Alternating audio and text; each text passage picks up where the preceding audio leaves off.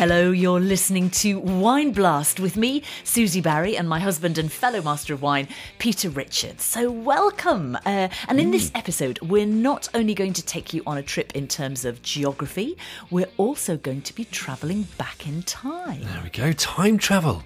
I knew we'd get there in the end. You know, all this, all this wine guff is really just a cover for our top secret research into into quantum physics. You know, that and watching Back to the Future on repeat. You know, well, it depends. We've got different roles here, uh, but no, this is this is a really exciting episode. I can't wait to get started. Yeah, yeah. So, so leaving quantum physics aside, uh, in this episode, we're going to travel to the remote reaches of southwest France, a land of wine that time forgot. Uh, in particular, we're heading to the regions of Gascony and Saint-Mont, where one particularly ancient vineyard was planted before phylloxera in the 19th century, and which has been found to contain several wine grape varieties that are unknown to modern science. Unknown. Unknown. Unknown. As in as in alien. Could be We're getting into X Files territory here. I'm loving that where this is going. alien vines. I'm seeing it now. I'm not sure that's quite what we're talking about here. Um, a more a case, I would say, of peering back into the depths of vine history, Hmm. uh, because we're going to be exploring how these ancient grape varieties are being rescued from the brink of oblivion, all with the aim of helping the wine world fight back against climate change. Is it sounding Hollywood enough for you yet? It's, it really is, and it's really working for me. I mean, maybe, maybe just thinking about it, maybe it's more Frollywood than Hollywood. You know, the Frolly, Frollywood, uh, Frolly, as, as opposed to Bollywood. You know, Hollywood, Frolly. Bollywood. Uh, Got it. Frollywood, maybe? No, or is that just a Anyway? The good news is, beyond the Frollywoods, um, this is also helping socially Hmm. and in terms of sustainability more widely. Hmm. So it's all part of a really fascinating story. And this story is focused around the Plaimont Cooperative, uh, one of the biggest such producers in France, and certainly one of, if not the most forward thinking, innovative, and dynamic co ops in the country. Uh, and Plaimont is working to preserve and promote the historic diversity of grape varieties in a part of the country which they themselves admit made some of, and I quote, the worst wine in France 40 years ago.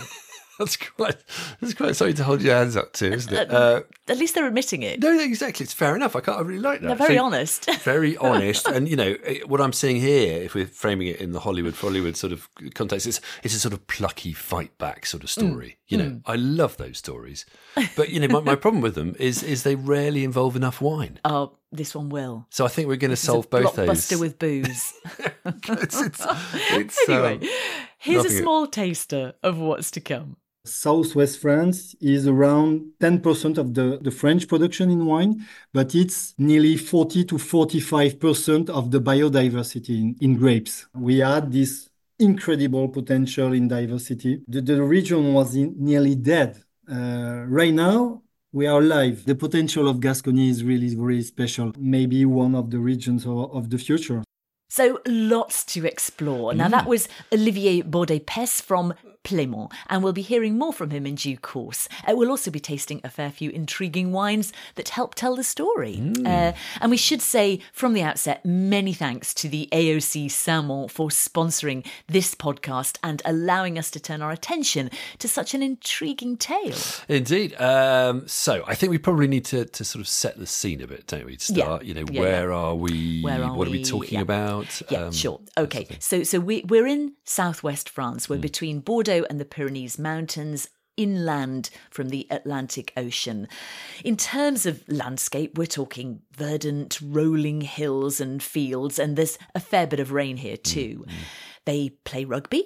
They occasionally wear berets, bit of a link with the Basque country over in the Pyrenees, and they love their food. You know, duck and foie gras are two very famous local products. Yeah, I'm just I'm just wondering if these three things go together. You know, I'm not sure they don't they necessarily do. do. But maybe one thing that, that links know. them is is the love of wine. Love of wine. You know, I think particularly drinking wine and beret wearing. I wonder if those two go hand in hand rugby quite play? closely. I'm not sure about rugby tricky. play. Bit more tricky. afterwards. But you know, um, anyway, the, the local wine growing culture dates back centuries in this part of the world, at least as far back as the Romans, um, then developed by religious communities and, and, monasteries, partly to serve the tide of pilgrims uh, on the Camino de Santiago pilgrimage route, which uh, passes through here into northern Spain, of course. Yeah, but that was a while ago. And, and as pilgrimage highways faded in importance, this area fell off the beaten track. Um, it mm. was also given the cold shoulder by Bordeaux, um, which was the the dominant regional commercial hub and port. Mm.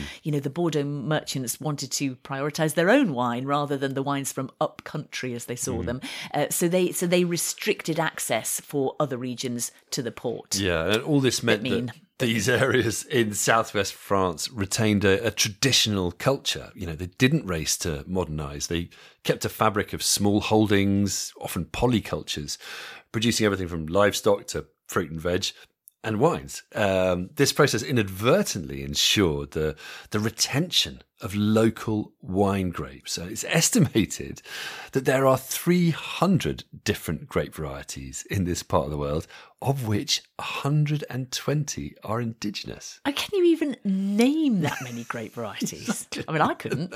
Yeah, it is. It's quite 120 really indigenous. I mean, it's, it's such a thought. That, yeah. You know, I get stuck after Chardonnay. You know, that's because you drink too much. exactly. I get stuck in more ways than one. This is very true. Anyway, let's move on. Uh, now, this is also the land of Armagnac the famous French brandy. Um, but there came a time in the 1970s when, you know, as delightfully rural and bucolic as life in this part of the world was, local producers were facing ruin prices for grapes and wine were rock bottom, partly because the wines were pretty dodgy back then, mm. exactly as you've said. Um, so things were looking pretty grim. They were. But then along came Andre Dubosc, a third generation wine grower. Now, he saw the scale of the problem and he encouraged local growers to choose a side. Mm. So we are looking a bit more rugby now, aren't we?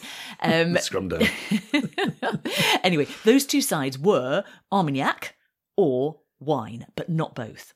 He then helped set up the Plaimont Union of Cooperatives in 1979, a, a cooperative being a winery sort of jointly owned by shareholding farmers or, or, grape growers who, who come together and pool resources to make and, and to sell their wine. And Monsieur Dubosc encouraged not only pride in the local grapes and mm. wines, but also galvanized the local producers to be ambitious and you know open-minded. So Plaimont has about 800 winemaking families. It's not bad, is it? It's a lot, and its it? collective vineyard covers around 5,300 hectares. So yeah. this is big. This big, is big. Yeah. Uh, it produces wine from all over the region, but its heartland is the AOC, the appellation Saint-Mont uh, MONT, uh, which lies within the broader Côte de Gascogne area and is a kind of extension of the Madiran appellation. Uh, in terms of geography, we're talking north of Pau and directly west of Toulouse uh, in the foothills of the Pyrenees. Yeah. So here the the specialities in terms of, of wines are fresh whites and sturdy, kind of punchy reds. yeah, we've got some of these right here in front of us. Mm, we They're positively winking at us. hold your horses, hold your horses. um, now, before we come on to the wines, now, so we've we've painted a picture of of this region, mm. but I do think we should hear it from the horse's mouth, as yeah. it were. So Olivier Bourdet-Pees is a trained winemaker and CEO of Plaimont. Uh, he's a man who wears a beret very well. I would now, say that's true. It's worth a Google, isn't it? Take some um, lessons we'll, from him. We might put a couple of pictures on our site. Um, anyway, I asked him to give us a brief overview of the region. Many, many people do know about south of France, but there is a, a small part of south of France which is the foothills of the Pyrenees, where the influence, the cl climatic influence of the Atlantic Ocean and of the Pyrenees make this region really rainy, uh, really fresh, uh, with a climate totally uh, different uh, with the other parts of, of south of France. That makes this particular um, viticulture with traditional grapes coming from the, that zone, uh, original ones. Uh, the main part, 90, 95% of the wine growers here are using only grapes born in the in that region. Uh, and this is the big particularity. Because of the climate because of the choices of the the wine growers here in the regions uh, we did that job which is really unique uh, maybe in france uh, different kind of grapes to explain this wonderful terroir. And just before we talk about the the grapes, what about the food and the the culture in the region? Yeah, culture. Maybe Southwest is a bit more known for this because, uh, you know, uh, well, I think it's uh, it's a region where living there is uh, is a privilege. You know, uh, uh, maybe a region a, a, bit away from the beaten tracks. You know, that make um, maybe in Gascony much more than in other regions the ability to to live in a quiet moment with the family, with the, the, friends. It's a really particular region for, for that. And then uh, the quality of the food, uh, the quality of the wines is really uh, very well known. And uh, maybe Gascony is much more known for the duck, for I don't know, for the cheeses, uh, for the for the Pyrenees, and many many things for the black pig a very wonderful black pig uh, in the region. So, uh, yeah, the, the, quality, the living quality is, is, really unique. Uh, mm. And why would you say history is important in this part of the wine world? Yeah, again, history. The main, maybe the main part is uh, again in, in history being close to the to the Spanish countries, uh, being uh, close to the Pyrenees, far away from everything, you know, uh, I would say. Uh, there is no motorway in our region, for example. Uh, now, it's um, that made a specific way of thinking the, the way of living. Uh, the, the people were there. Uh, polyculture was the tradition there. they were eating what they were producing. So uh, they didn't make the choices uh, made everywhere else in the in the world. They, they, they did our their own life, our way of of seeing life, and their own choices uh, on making their products for food or for wine, for example. No motorway. Uh, it sounds both idyllic and and a bit slow. frustrating. yeah. But you know, I love the emphasis on food and wine and, and living well. Yeah, yeah. And you I notice, mean, you know, Olivier talks about the mentality and choices people make, including retaining their local grapes. Yeah, so this is where it gets really interesting, doesn't it? And you definitely asked him a bit more about that, yeah, you? Yeah, I did. I did. So here's what he said when I asked him to tell me a bit more about these magical grapes. Southwest France is around 10% of the, the, the production, the French production in wine, but it's nearly 40 to 45% of the biodiversity in, in, uh, in grapes. Uh, we had this incredible potential in diversity with the traditional grapes coming from the foothills of the Pyrenees. A lot of regions lost their traditions, uh, but here in the Southwest, we, we kept the, those traditions and we are still um, uh, working with our own grapes. Each appellation in the in the region is using its own its own grapes. That makes maybe a bit sometimes a bit complexity, I would say, uh, for sure. But the potential, uh, the, the, the huge diversity we have to face, the willing of the the society to to have different kind of wines, the, the ability to, adapt to the climatic changes uh, is huge when you have those tools. Uh, th those grapes are the tools able to answer the big, big challenges we have to face. I mean, you work with some really historic grape varieties, don't you? So, so can you tell us a- about those? Which are the most historic? What do they taste like? How easy are they to work with? In, in Plaimont, uh, in, in my company, we, we have, in my co-op, we have the, the most important uh, conservatory, uh, uh private conservatory in France. Uh, we have in Plaimont 39 disappeared grapes, uh, completely disappeared. and they, they, they, were disappeared because the, the willing of the wine growers one century, two centuries, or, or five centuries ago was to stop with them because they, they were not adapt to the willing of the of the moment you know? In terms but of right flavor now, is, is that in terms of flavor or in terms of their productive productivity or what what was it that that you know, uh, for example, Susie, I, I, don't know if you taste the, the, the Manseng for example, uh, the, the, the, wine Manseng The, the, the Manseng Noir is a, a, grape really close to Tannat, but the, the ability of Manseng Noir to produce sugar is much uh, lower than Tannat, for example. So this, when the, the, the, climate was so fresh, it, it was so difficult two centuries ago uh, to get the perfect maturity, uh, to get the level of alcohol they, they were uh, focused on uh, in this moment. They stopped with Manseng Noir and they, they, they went, uh, everyone went to the, to the Tannat uh, with at least two to three degrees more in, in potential, in alcohol potential. Right now, if the situation is changing a little bit with the climatic changes, with the the the, the, the willing of the society and the, the, our customers, maybe uh, Manseng Noir is a big answer, natural answer present on the territory, uh, really close, root and linked to the to this territory, but able to answer uh, what people are waiting uh, right now. Yeah? They, they want more freshness, they want less alcohol, they want more drinkability maybe in the wines. They are not always able to wait for 10 years in a bottle to, to, to have the perfect wine. So Manseng Noir is really one of the answer for, for the future. It's an example. We, we have many of them.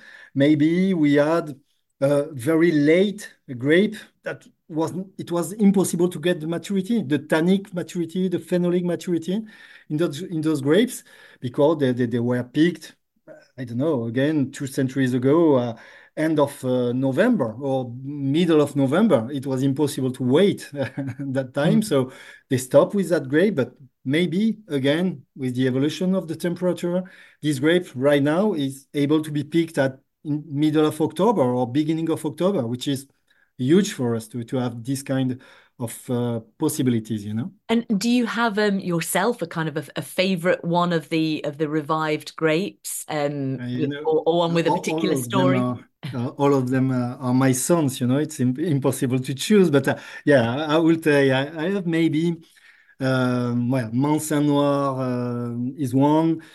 Tardif tardif in, in in french means late you can imagine that the wine grower three or four centuries ago that gave this name to this grape, I, am not sure he, he, he, was in love with it. it was late. Tardif was not good for, for him. So, but maybe you, you, know it's maybe a privilege to have a very late grape uh, in those moments, uh, able to to have a long log uh, slow maturity in the in, with the yeah the, the, ambition of the the wine growers right now. So yeah, Tardif is incredible. It's uh, it's uh, driven by a, an aromatic expression, very spicy, uh, given by a molecule that the name of this that molecule is rotundone. It's uh, black pepper, green pepper. Uh, the complexity is huge. It's so yeah, easy to drink. You, you, really, uh, aromatically, maybe it's my favorite. Uh, Tardif is really something incredible. And then I have my, you know, it's uh, uh we have songs that are not so easy. You know, your a song that is not perfect uh, by itself, but maybe when you use it in, in a blend, it can bring something very incredible. But I would think about Arrufiac, which is a maybe a tannic, a bitter white grape. By itself, maybe it's not wonderful, but uh, you know the drinkability, the the the, the, the yeah, small bitterness it gives to the end of the of a mouth in, in the mouth when you have too much sun, when when the mouth is a bit fat, you know, it, mm. it's wonderful to, to to to to think about that kind of grapes to help the blends.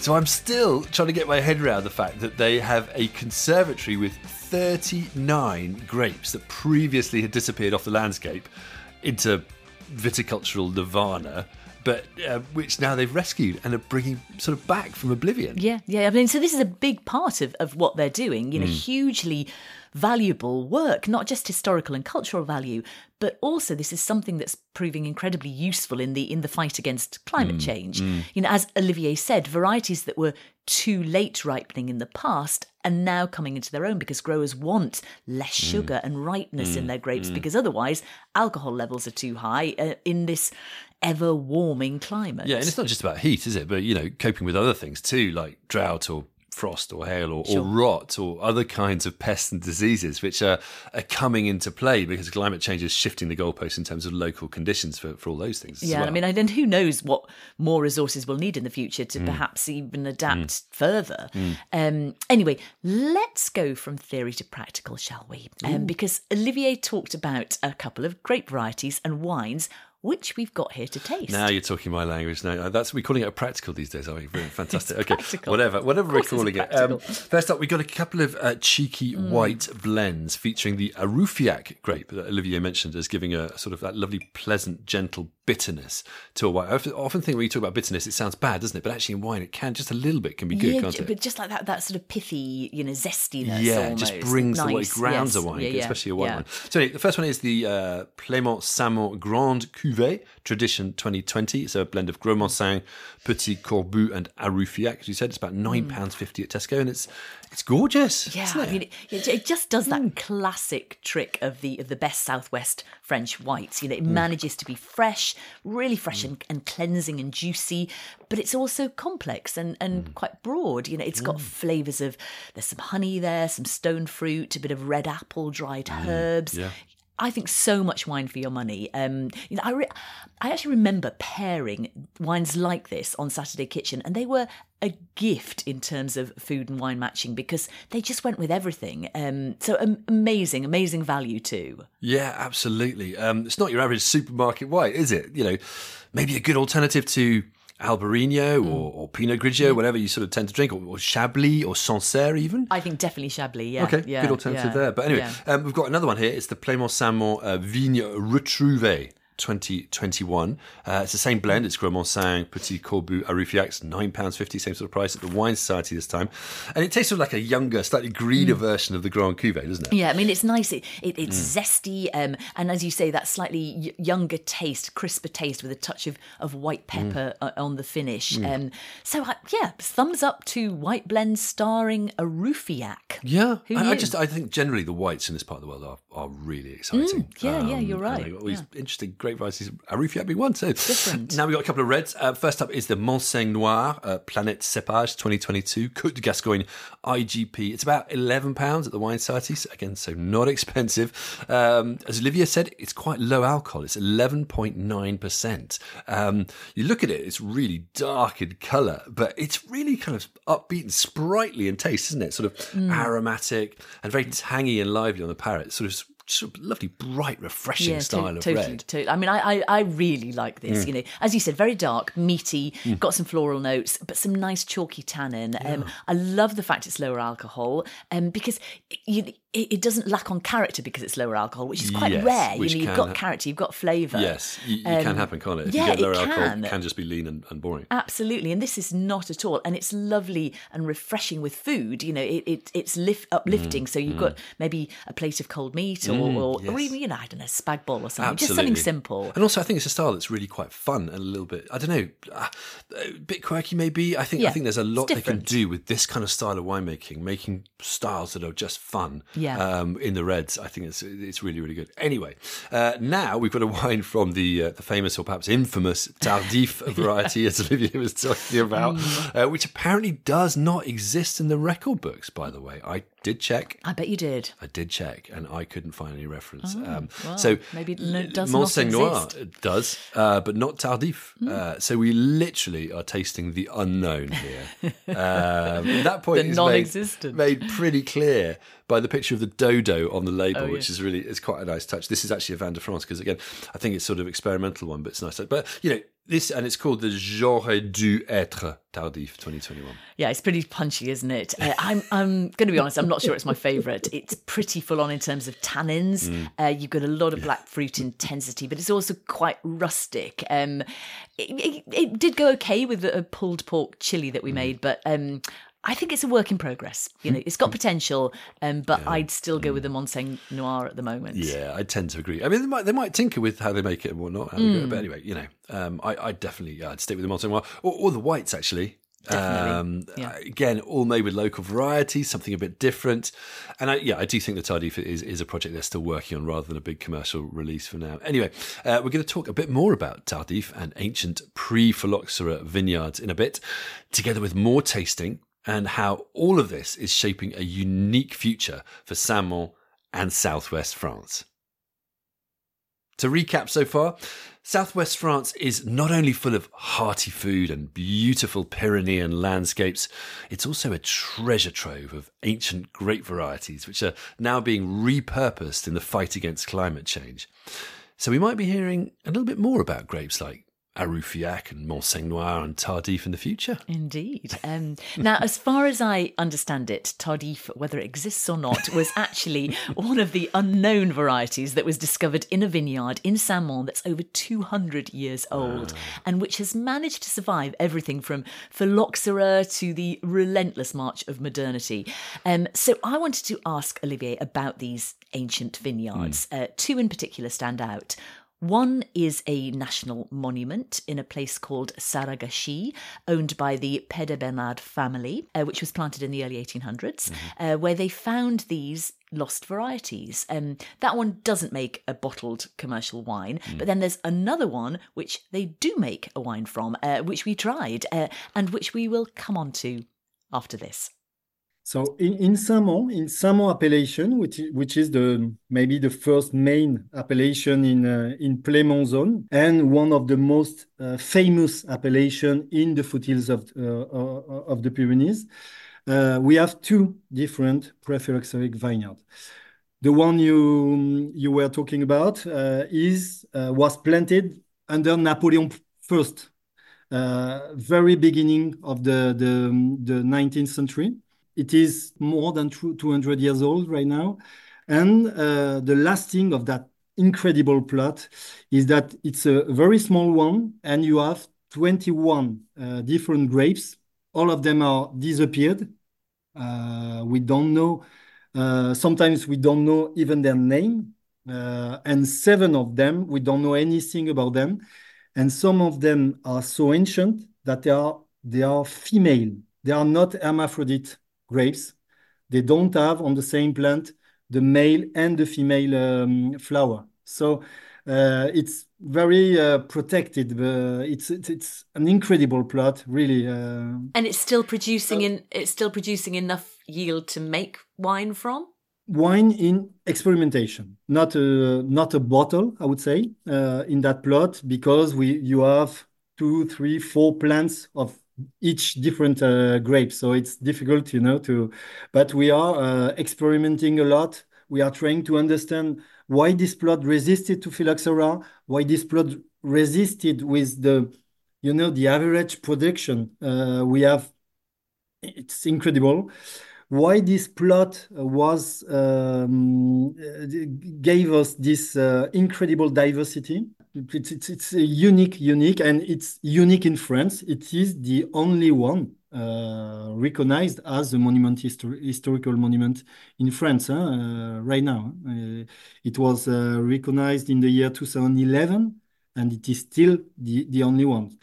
And there is another one. Maybe you tasted uh, again the, the wine. There is the youngest, the youngest uh, pre-phylloxeric um, one in in Saint-Mont. It's a, a, a, plot planted in the year 1871, so not so not so young not to so be young. honest. But uh, so um, no rootstock at all. Planted on tannat, only tannat, and in that plot, alpha nectar, we are producing a wine, and it's a bit, you know, the the the, the the the, the roof of our um, yeah production. It's really something incredible to to see uh, the potential of the wines uh, when you're working with the, the, this material. Uh, sele no selection uh, at all. The diversity inside the plot is unique. So that gives a complexity to the wine that is really huge. And that's your top wine, you'd say? Yeah, it is. It is. Well, you know, at the end, I, I am in love with that uh, cuvée. I, I, don't know if I am right, but you you have to, when you are facing this, uh, you are facing the the work of six, seven, eight generations of wine growers, uh, maybe more seven to eight, that kept this potential. Uh, they didn't sell any wine for more than one century. It was only for their own consumption. Uh, they were protecting this. They are giving that plot and that unique plot to their sons, and the son worked with it during 30, 40 years, and it gave this to his, his own son of, or daughter, and uh, without earning any money, only by conviction, by uh, they were linked to this uh, this small garden, you know, and I arrived 10 years ago and I saw this. It was, um, yeah, 15 years ago now. And I saw this history, this potential, this willing of generations and generation. And you are, when you are facing the wine, it's really a privilege, uh, something very, very special uh, to, to, to it, yeah, to walk is. this plot for me is unique. And I am pretty sure that if you have, are lucky enough to, to have the wine in front of you, it's an emotion emotion that is very specific. Well, we can talk about that emotion now because we have this amazing one off wine in front of us in our glasses. Uh, but before we come on to that, um, it is quite some thought, isn't it? Mm. Um, you know, tasting the fruit of vines that are over 150 years old. The, the, the, sort of work, it's not really work, is it? It's more passion, it's more sort of it's just a treasure of generations. I know what he means. You know, it sort of sends a, a shiver down your spine, mm, doesn't it? Yeah, totally. Yeah, but but just just to shift focus for a moment um, yeah. to the other, the older vineyard he talked about, the one planted in the early 1800s. Um, so, as Olivier said, they have seven vine varieties there that they just can't identify. Hmm. Uh, and as he said, some are female, not hermaphrodite. So, just putting that into context, you know, all modern winemaking vines are hermaphrodite because it means they produce fruit more reliably and abundantly. Mm. Uh, you don't have to fertilize the flowers for them to become baby grapes. Yeah, and that's almost a glimpse of sort of prehistory uh, of humanity as well as for winemaking, isn't it? You're almost going back to, to the Near East and Caucasus region and seeing these sort of early civilizations bringing wild vines out of the forests where they would have been growing up the trees and then mm. domesticating them, planting them out. And of course, they would be choosing the hermaphrodite vines because those ones gave the best yields. Mm. So it's a sort of crazy thought. We're peering into this prehistory sort of here. Yeah, yeah, uh, yeah. And, and, although, as Olivier said, they're not making wine from that oldest plot mm. because it's too small, yeah. they are doing lots of research. And mm. that's something they really focus on there, you know, doing the research, studying these ancient vines to see what we can learn, mm. how they can make, you know, help make modern wine knowledge and, and what they're doing with the wines today, you know, more progressive. Yeah, yeah. And and talking of wine today, back to our glasses. Oh, here Let's we go. Let's let's taste.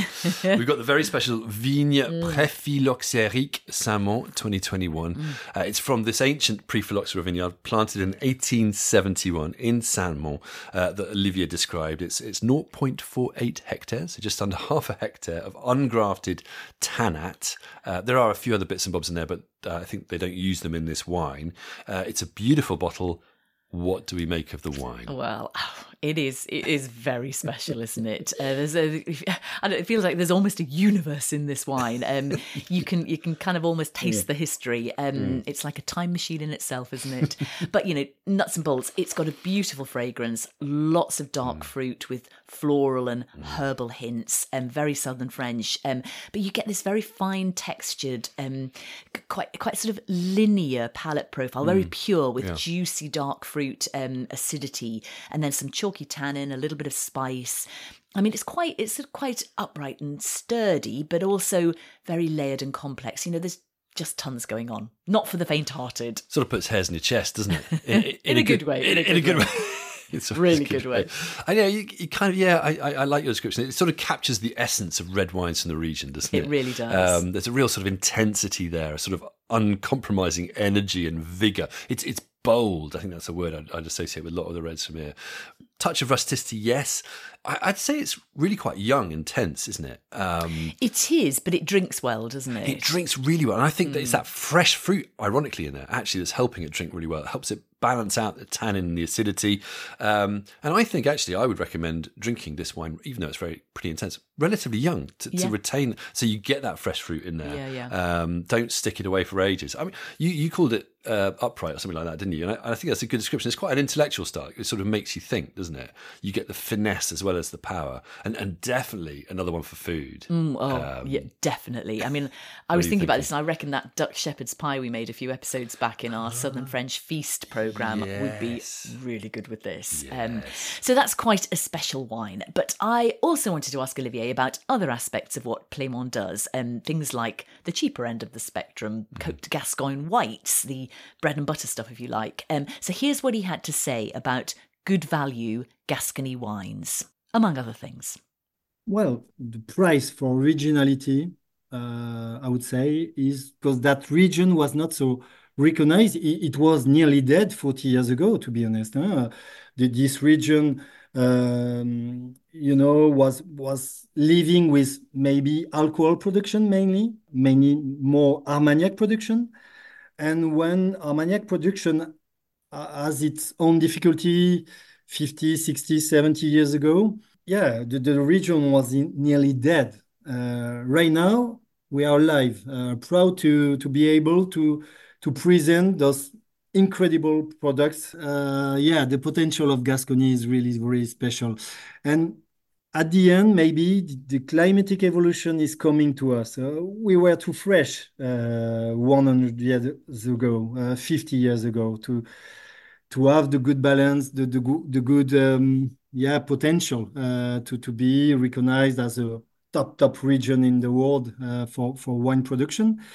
But more and more, uh, those regions are, are, maybe one of the regions of, of the future. So, yeah, I'm proud to be still uh, being um, a, a, wonderful uh, price and uh, originality and price value. And I'm pretty sure that more and more people are looking for our wines, looking for that kind of experience when you you are drinking i don't know 100 uh, chardonnay a year or it's still a good moment to discover something really new. Uh, it, Italian uh, people were uh, wonderful to, to keep that and to, to, to give value to that. We, we are trying to do the same uh, with the same ambition and um, yeah, uh, lucky are the people who are able to discover our wines. I'm not talking about Plaimont, but the wines of the region. If you are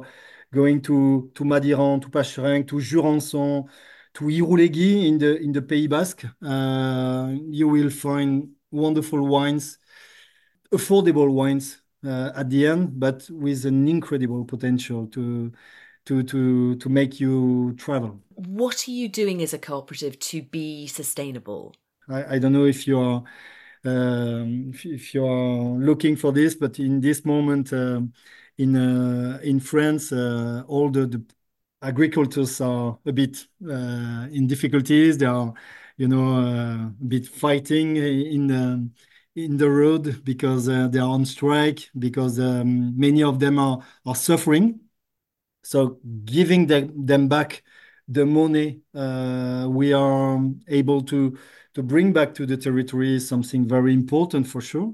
Uh, and then uh, to be able to do that, we have to have an interest in the, the production we are giving to the to the, the people who are believing in us. And uh, for this, we have to, yeah, we have to improve the way we are producing the, the grape in terms of uh, uh, quality of the grapes, diversity of the grapes, on the ability to to make each wonderful project able to exist uh, we are not a co-op where we want to blend big big tanks uh, if we have to produce uh, a wine coming from Alpha Nectar, coming from a Pré-Phylloxera vineyard with a unique wine grower, incredible wine grower in that plot, we have to do that. Uh, and we will produce 1,000 bottles a year of that plot.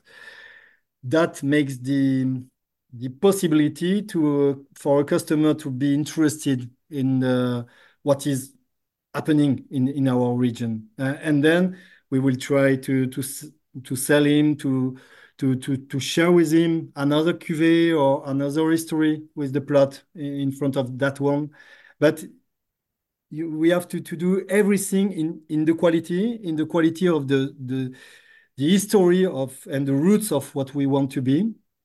And then, uh, for sure, to improve the, the way we are producing the, the grape, uh, having less um, problems for our territory with pesticides, with uh, uh, you know the the, the CO2 pollution in what we are. Everything is adapted in Plaimont to improve days after days. We, we, are not perfect, but days after days, the project is to improve. Uh, we we don't have all the answers for everything, but we are looking for them in each in each part of our production. And just looking at, at winemaking in general, um, how it's changed over the years in your part of the world. I mean, particularly vis-a-vis the, the, sort of very powerful reds that that the region is known for. You know, you talked earlier about the grape varieties that are allowing you some more freshness and and lift and perhaps lighter alcohol. What is changing in terms of winemaking as well as as grape varieties? everything you know we, we don't want to, to to think about a curative way of uh, facing the problems. You have to change many many things. You, you have to be able to adapt to the moment. Technology is never an answer. Never never. To, to, to answer your question very good question. For sure in Plaimont uh, the potential in diversity of the grapes is one of the answers. One of the answers. Then maybe adapting uh, the exposition. Uh, we are pure pure south, south all the plots with southern exposition, uh, with big slopes like this uh, that were capturing a lot of energy for, from the sun. Where the the answer uh, was the answer of 50 years ago uh, to to to to catch this perfect maturity we were looking for right now, maybe when you are focusing the freshness and the balance, maybe those slopes won't be the, the answers for the future. So you have to adapt to, to, to put away your your plot. You you bought this plot very expensive price because it was the best in the region, and maybe it's the worst for the next century. I don't know. Uh, maybe you have to to say okay, it's adaptation. And then for sure, in in the um, in the winery, you have to adapt. Uh, extraction in the region was something very important. We had wonderful means to extract every, everything we had in the skin. We wanted to catch uh, in the skin everything, all the tannins, all the aromas, all the the, the color. Everything was catch by extraction. Uh, and maybe we are balancing this uh, right now much more with infusion. You know, uh, the grape is in the is in the tank, and the the way we are extracting the, the, the grape is has completely changed because we don't want that kind of wines. We we are don't we don't drink th those kind of wines anymore uh, ourselves. so we we uh, we are adapting with more elegancy in the in the wine and more you know, elegancy in the way we are thinking our wine uh, winemaking. Olivier, thank you so much. Thank you. It's a pleasure.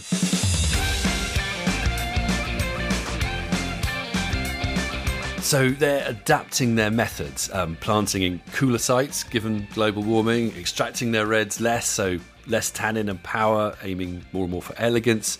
Like we saw in that Manseng Noir, you know, sort of juicy and upbeat and quaffable style rather than tannic and chewy and alcoholic and hard work, which, which has been a valid criticism of many of the reds from this region. Yeah, absolutely. But they're moving with the times. You know, I think that's key. Just as uh, Olivier said, they they move from Armagnac production to wine production, focusing on what makes them unique. You know, making wines that are a bit different, a, a discovery almost, and and that's sustainability in action, isn't Yeah, it? absolutely. I mean, he said the region was dead and now it's alive. So clearly they're doing the right thing, um, focusing on good value at one end, but also then on really unique small production wines at the other to communicate that sort of identity and, and uniqueness. Um, and I think, as I said, there are opportunities to do really quirky things too, especially with these new old varieties in, in the red wine spectrum. Do something fun, funky, natural, you know, something just juicy and I don't know. Yeah.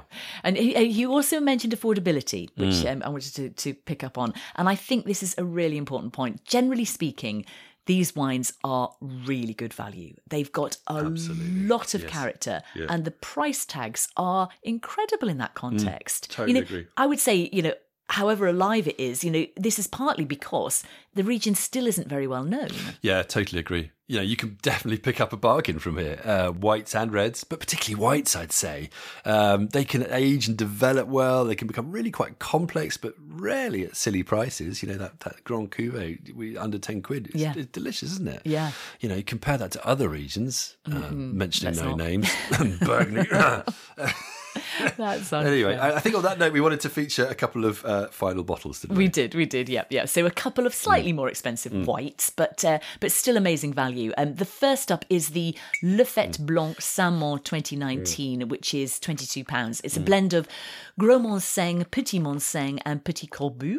Um, really complex and rich. Tons of waxy, buttery, nutty, yeasty dried apricot fruits, um, quite fleshy and spicy, but with tangy acidity underneath it all. Um, Yeah. You've got that touch of age there, which is nice. So 2019 vintage, just very multi multi-dimensional Yeah. and with lovely texture, lovely character, um, and a very fair price, I think, a- and good with food. You know, I mean, it's not cheap, but I think it's a very fair price. You get so much wine. You do, you do. I was also seriously impressed, talking of which, by the Cirque Nord uh, Saint-Mont Grand Cuvée 2019. Uh, now, this is forty pounds at Corney and Barrow, so it's it's it's it's more expensive, almost twice the price, but it's a treat. it's a it's a more flinty style again, really complex and intense, but perhaps a bit more focus and, and sort of drive and cogency than than the Le Faîte, which you'd, you'd expect, of course. Um, there's sort of hints of, of curry leaf, of roasted hazelnuts, and red apples. It's really broad, but also dense and tangy on the palate. It's it's big, but it's very serious and balanced, and that lovely typical refreshing acidity underneath it. There's so much going on there. It's it's sort of like a freight train hurtling along your palate. You know, it's pretty thrilling stuff. It sounds like it. anyway, I wanted to perhaps move to something slightly less thrilling, but um, but different, just a bit different. This is the Elia Cote de Gascogne IGP, um, much less expensive, about eight pounds fifty at Sainsbury's. Uh, it's made from Colombard and Sauvignon Blanc, and it's only. 9% alcohol. Now, it's made specifically to be in that lower alcohol category, harvested early, uh, and then the fermentation is stopped before the end, so you get that bit of succulent sweetness to offset the tangy acidity. And it works well. It really does. You know, zesty, Yeah. off dry, Yeah. upbeat, um, perhaps for lightly spicy food, I would say. It's a great shout, yeah, absolutely. Uh, now I've got a couple of others here. The Plaimont Saint-Mont Projo 2021. It's a bit different in that it's quite a sort of creamy, leesy style of white. I think there's a bit of oak there, which is not not all these wines do have a lot of oak, but it's a bit more generous. It, it works well to kind of put flesh around that fresh acidity, uh, and then also a rosé, the Fleur de Lys Saint-Mont Rosé 2022. I think it's really nice. It's sort of elegant but with good character, and we want a bit of character in our rosés these days, don't we? Yeah, and I also think good point to make here is that rosé is a really good option for some of these local red grapes. Actually, um, this one's a blend of Pinenc, which is the, the the name for Fer Servadou and Cabernet Sauvignon, and I think you know you can make some really juicy, fun, characterful stars. Um, Absolutely. rosé as opposed to big hefty reds, which is Yeah. really interesting. This one's only eight quid. Yep.